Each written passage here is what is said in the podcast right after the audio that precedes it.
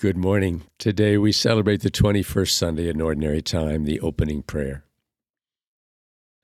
O God, who caused the minds of the faithful to unite in a single purpose, grant your people to love what you command and to desire what you promise. That amid the uncertainties of this world, our hearts may be fixed in that place where true gladness is found. Through our Lord Jesus Christ, your Son, who lives and reigns with you in the unity of the Holy Spirit, one God, forever and ever. Amen. A reading from the Old Testament from the book of Isaiah, 86th chapter, 18 to the 21st verse. Thus says the Lord I know your works and your thoughts, and I come to gather nations of every language. They shall come and see my glory. I will set a sign among them from them I will send fugitives to the nations, to Tarshish, Put, Lud, Mosoch, Tubal, Javan, to all the coastlands, have never heard of my name or seen my glory, and they shall proclaim my glory among the nations. They shall bring all your brothers and sisters from all the nations as an offering to the Lord on horses and in chariots and carts, upon mules and dromedaries. To Jerusalem, my holy mountain, says the Lord. Just as the Israelites bring their offering to the house of the Lord in clean vessels, some of these I will take as priests and Levites, says the Lord. The word of the Lord. Sponsorial Psalm. Go out to all the world and tell the good news. Praise the Lord, all you nations. Glorify him, all you peoples. Go out to all the world and tell the good news. Steadfast is his kindness toward us, and the fidelity of the Lord endures forever. Go out to all the world and tell the good news. A reading from the New Testament, from the letter to the Hebrews, 12th chapter, 5th through the 7th verse, and 11th through the 13th verse. Brothers and sisters, you have forgotten the exhortation addressed to you as children. My son, do not disdain the discipline of the Lord, or lose heart when reproved by him. For whom the Lord loves, he disciplines. He scourges every son he acknowledges.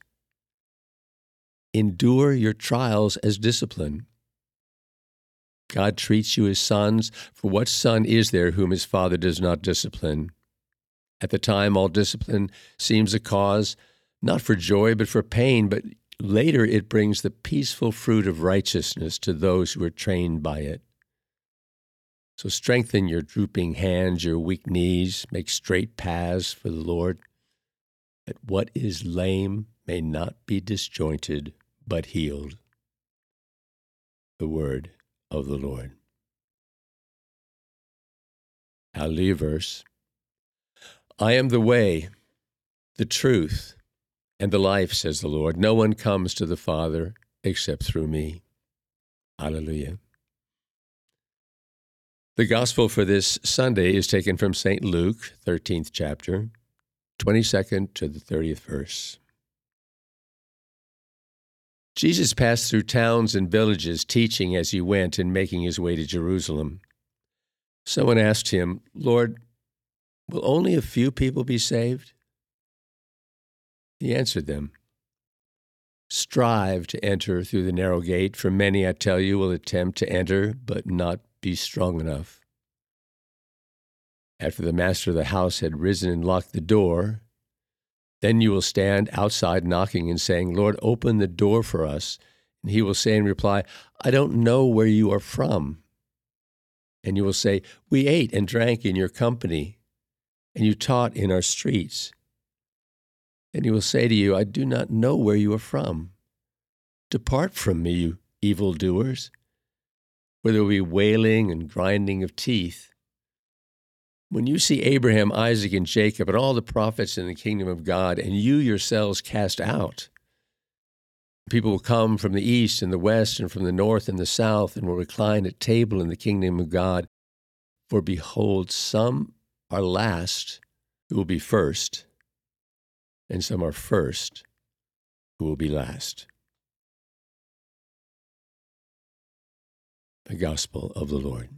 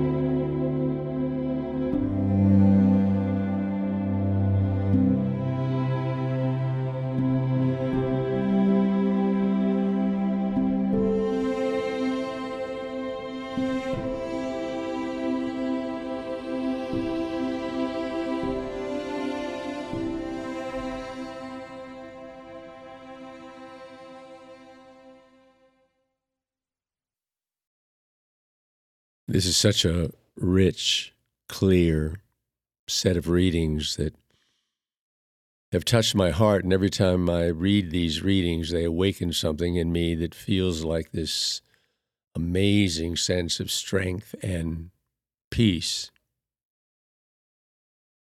And I love the way the gospel ends. It's a phrase Jesus used over and over again in the scriptures, and it goes, you know, you've heard it, last shall be first, the first shall be last. It's a it had to be one of those phrases people used all the time, and what it would be, maybe in the simplest, most direct way, is um, most of it get most of us get it backwards.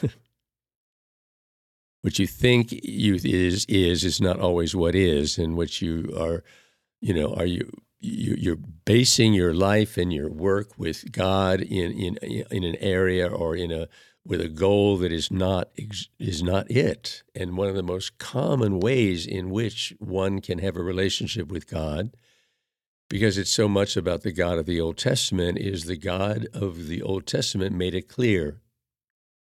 I'm calling all my people together. I want them to know me. I want people. And I want them to see something about me. It's almost like God is saying, Look, I'm a good God. I'm not like the other gods that you know. I want people to understand my nature. I am not there to punish you and whip you into shape and make you make all kinds of sacrifices for me. No, I'm there because I want a relationship with you and I want you to flourish. My glory that I want you to feel and see is my deepest longing. Why I created the world. I did it because I wanted you to fall in love with me and I wanted you to feel my love for you. That's what I want because when when I created you, I knew you could not do the work that you're here on this planet to do without me.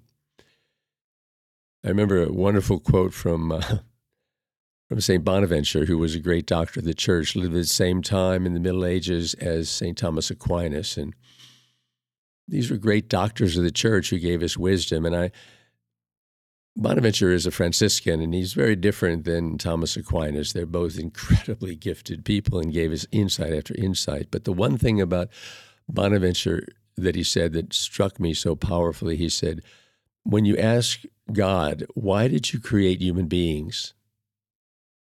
I mean, you create everything else first, and it's all there, and you, you, it's pretty clear. I mean, you created this world for them, but then why why humans? What, what do you want? You gave them one thing that nothing else in creation has: free will. They can say no to you. They can say, "I don't want anything to do with you." They can live among the people you love and do the most horrific, damaging, frightful painful things and you don't stop them. What is all that about? And Bonaventure's image is you can't be loved by someone unless they freely choose to love you.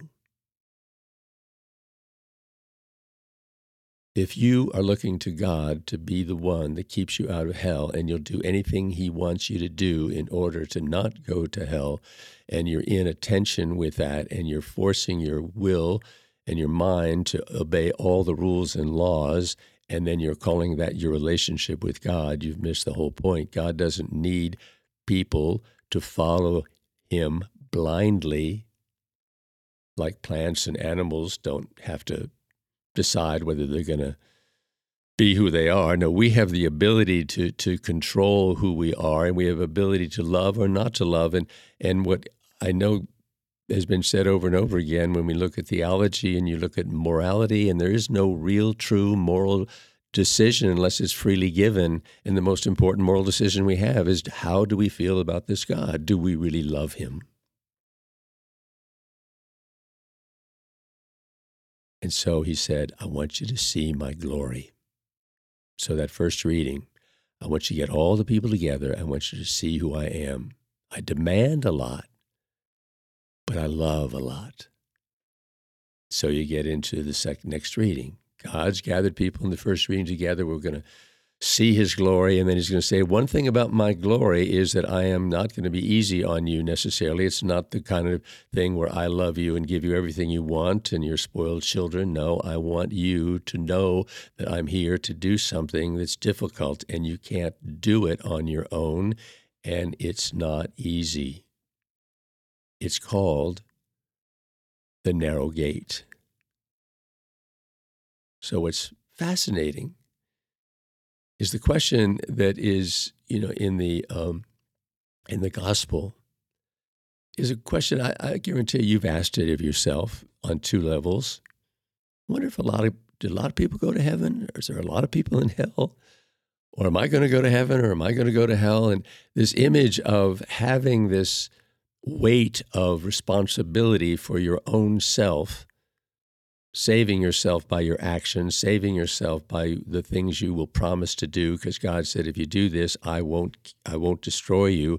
I won't allow you to be destroyed in in in in in, in Gehenna, which is an interesting word because it, he uses that word often. Gehenna is right outside of Jerusalem. It's it's a dump. It's where they burn trash and put things that are valueless. When he said you're going to end up in Gehenna, he's he's meaning your life is going to not have any meaning and you'll be like trash. And that's a kind of accusation he can use to motivate people. It's a discipline form to yell at your children and tell them they better stop what they're doing or they'll be punished. That's one way to do it, but that's not the best.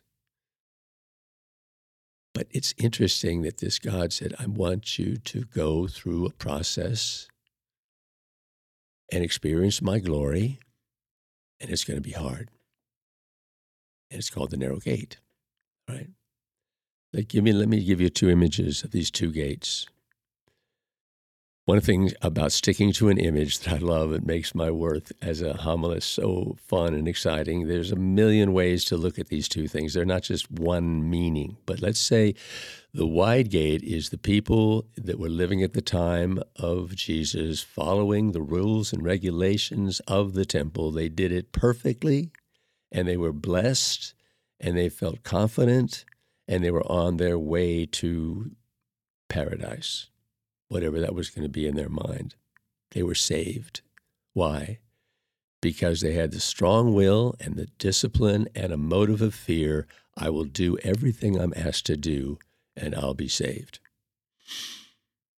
That's what the wide gate is, and it leads to destruction. Wait a minute. How can it lead to destruction if you've done everything you need to get into heaven? Well, that image of doing everything you're told in order to get into heaven is not anything that is close to what God has prepared for you and me when we talk about this narrow gate. What's the difference? Well, you get a really good clue of what the difference is when you listen to once Jesus says to the one who asks, Who can be saved? He said it's it's hard. It's the first thing you say. Narrow gate. There actually is a narrow gate in Jerusalem. Maybe people know that, and it's it's called. You can get into the city, but you can't get into it with uh, a camel. So it's an you, you go in alone. Only one, only you can pass through it. No, no Range Rover or what, no anything else will go back, but think, through it. But think of it. This thing, the narrow gate, has something to do with you alone passing through a narrow passage. And he wants to give you an image of what is going to happen in that narrow passage by this next story that you just listened to. A man comes to his master's house. That's you at the end of life, to say, coming to God. And you knock on the door, and um, let's just amplify a little. He opens the door, he looks at you, and he goes, hmm, Don Fisher. You don't look like, no, I don't, I don't know you. I know a Don Fisher that I made, uh, but you're not him. You know, no, I don't know who you are. No, no, I, I was here. I, I, I listened to you. I, I, I went to Mass. I, I said Mass. I'm a priest. I did all this work. I mean, of course you know me. You know me. I mean, I'm, I'm Don Fisher. I don't know you. I'm sorry. And the door closes. What is it? What's the image in the Old Testament of sin? And sin is a missing the mark so far, so off center that you can't find the peace and the gift that God wants to give you. It's leprosy. Why would he use leprosy as a symbol of sin? What does leprosy do to your body? It's it's affects your skin. It's a skin infection, and it things begin to um, your skin swells at different places, and it turns color, and it and it, it, and what it can actually do is be so severe that you your fingers fall off and, and, and, and your nose is not distinguishable from any other part of your face. And you're completely in a sense not looking like you. And i'm wondering if that isn't what jesus is trying to say. My journey with you is for you to come into this narrow way, the way you don't expect. It's not about you doing what I, am telling you, it's being with me, letting me love you, letting me enter into you, and you enter into me. And in that intimate relationship, you're going to tell me and share with me who you are. You're going to and if you don't, I'll strip you and bare your your mistakes in front of you to where it's so painful and then I'll, I'll tell I'll, I'll, name it as as evil as it is, and then I'll tell you I love you. But I, I'll tell you if you don't look at that, if you don't see that's who you are, you can't enter the kingdom of God. You've got to face everything in your life that you're doing, and also discover the person I made is often hidden under our shame, our fear, our anger, or trying to be somebody we're not. And it's like could this discipline of the narrow gate be nothing more than an intimate relationship? And the word that is used to describe the, the pain that's in that is it's it's it's a groaning, it's a it's an agony.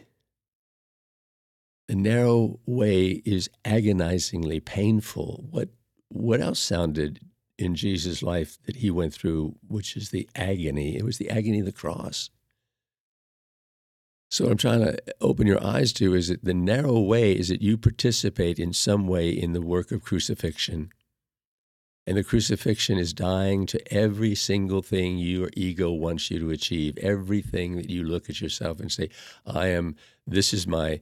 This is this what this is what makes me special. This is why I'm better than everybody else. Whatever it is, or worse, this is why I can't look at who I really am because I have to think of myself as much better than I am. All of that has to be crucified. And in the crucifixion, what you're seeing is Jesus accepting every single thing in his life as it is written, as it was meant to be. Jesus was a man. Did he do everything right at the end of this period of life that he's in right now, going back to Jerusalem? Does he ever sit back and wonder if I did the right thing, the way I treated the Pharisees? Should I have been better? Um, I don't know. He, if he if he's human, he had to have doubts about how well he did. He has to have fear that he might have disappointed his father. Otherwise, he's just a God acting like a, a human. He was fully human.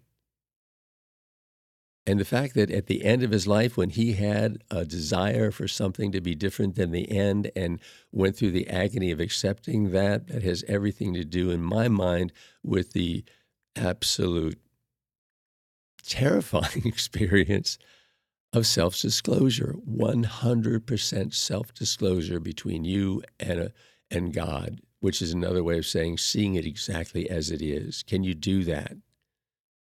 If you say that's a piece of cake, then I don't think you understand what I'm talking about.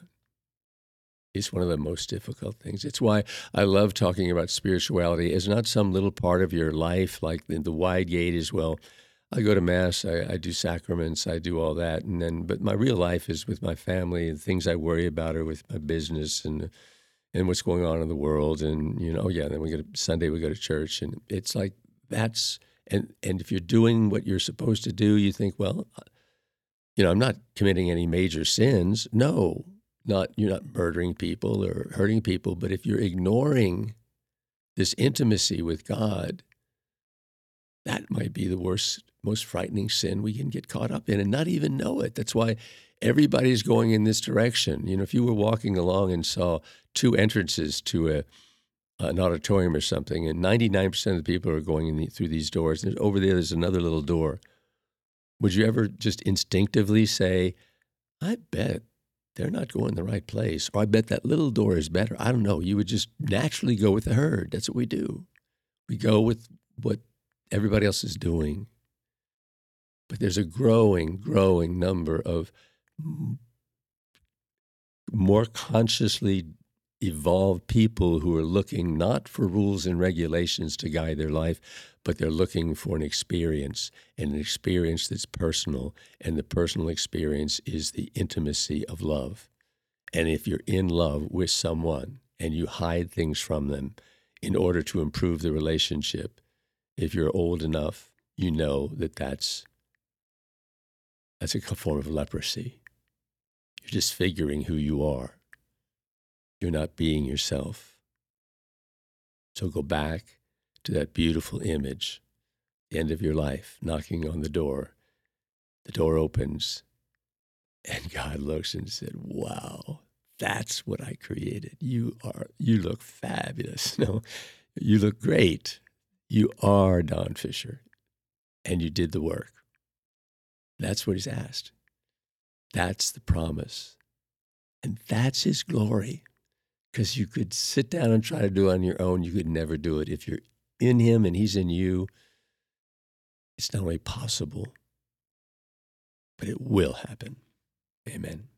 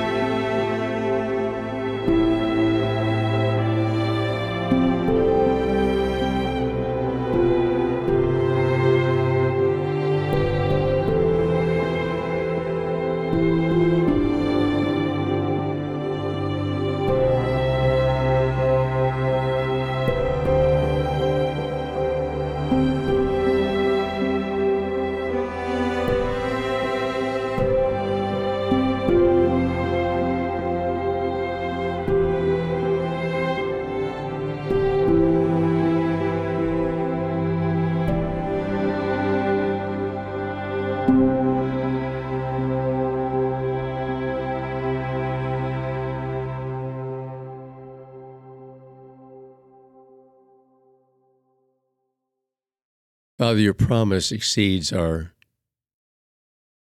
most ambitious of desires, and that is to come to some intimate awareness of you and have you in our lives and have you transforming and joining us in everything we do.